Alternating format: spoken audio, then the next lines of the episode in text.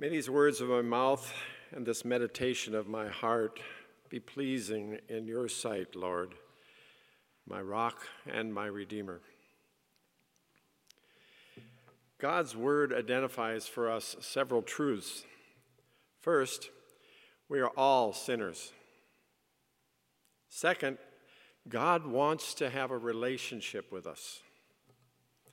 Since he cannot even look on sin, our sin makes that relationship impossible. To rectify that, he planned the means for us to have our sins forgiven. And third, Jesus Christ, the perfect Lamb of God, is the only perfect sacrifice through which our sins can be forgiven.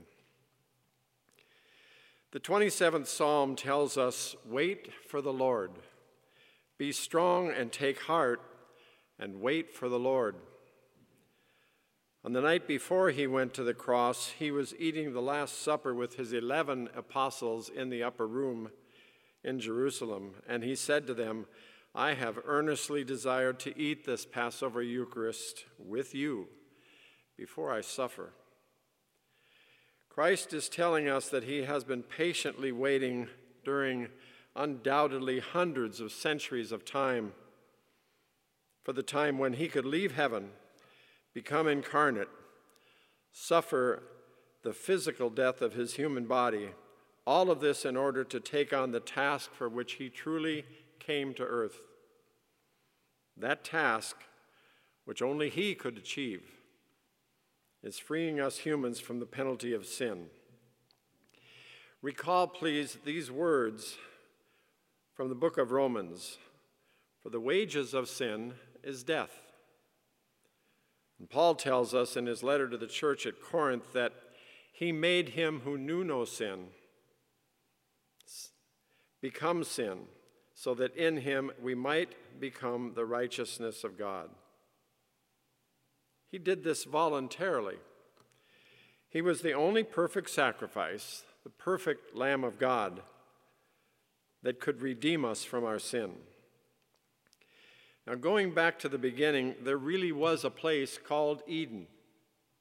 God placed humanity there and intended for us to live a blessed life with Him. He created us for Him.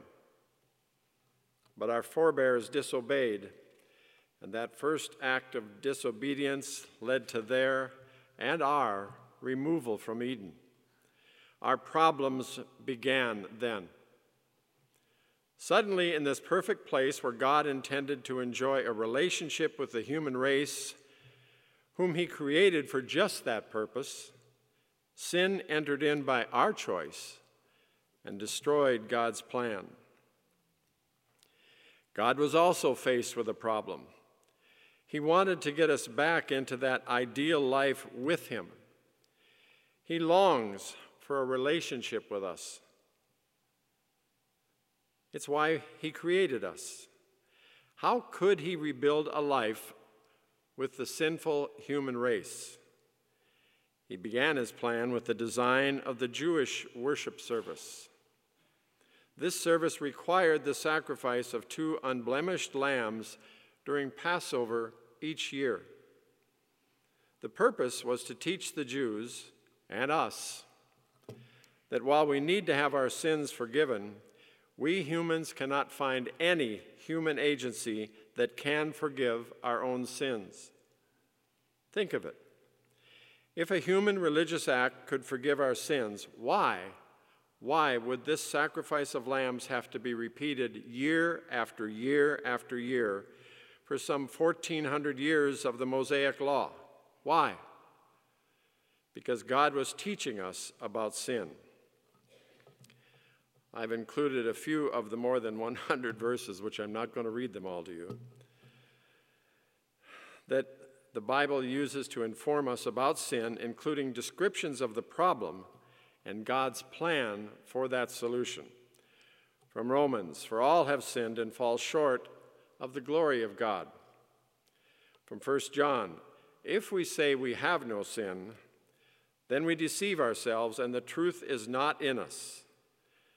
And from the Gospel of Mark, a depressing list For from within, out of the heart of man, come evil thoughts, sexual immorality, theft, murder, adultery, coveting, wickedness, deceit, sensuality, envy, envy, slander, pride, and foolishness.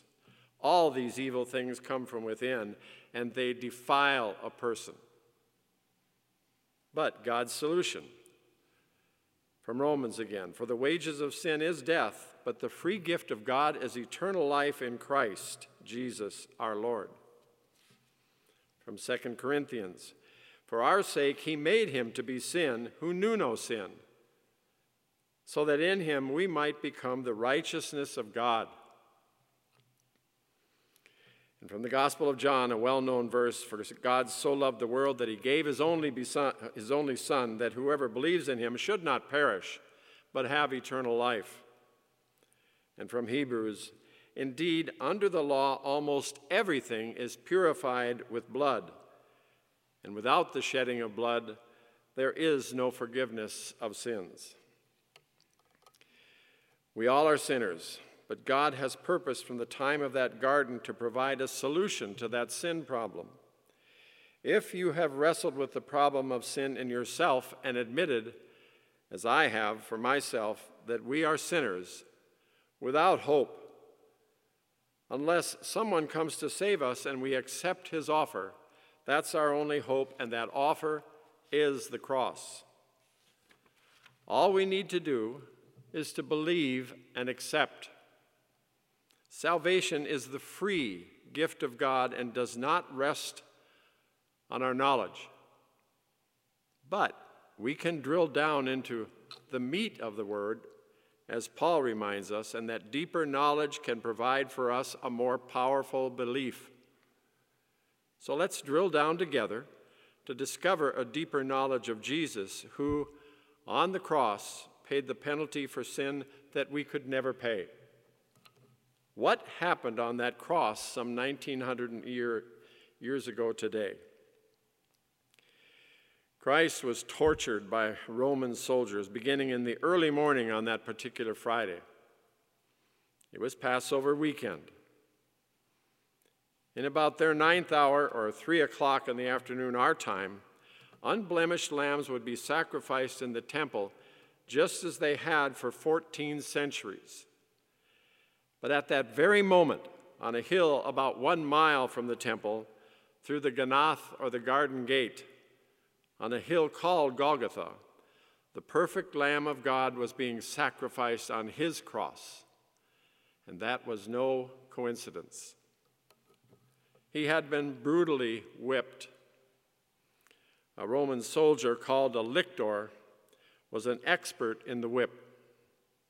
Each time he brought the whip, or the flagrum down on Christ's body. The leather strips, tipped with a sharp stone or a bone, dug deep into Yeshua's body.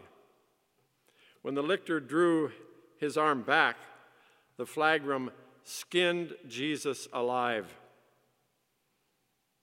This whipping, together with the crown of thorns, two or three inches long, the nail pierced wrists and feet, all produced prodigious bleeding.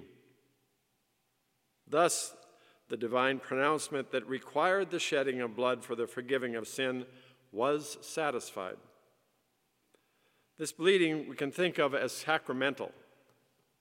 It is an outward sign which we humans can see and understand, leading us to be able to understand something that we cannot see and we cannot understand it.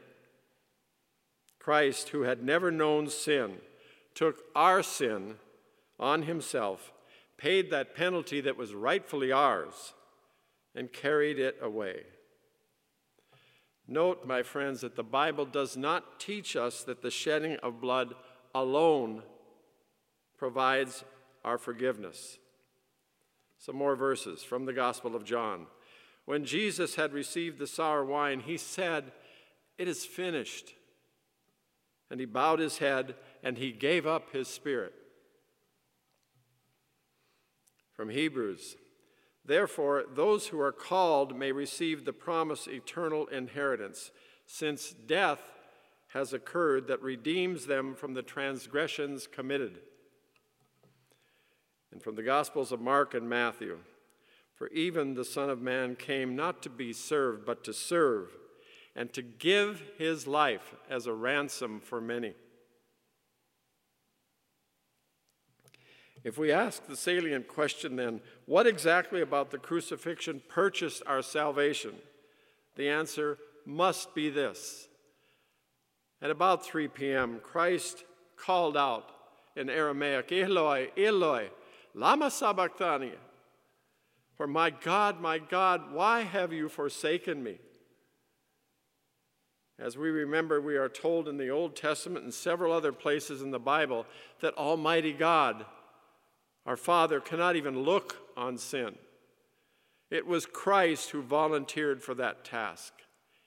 He solved the original Garden of Eden problem.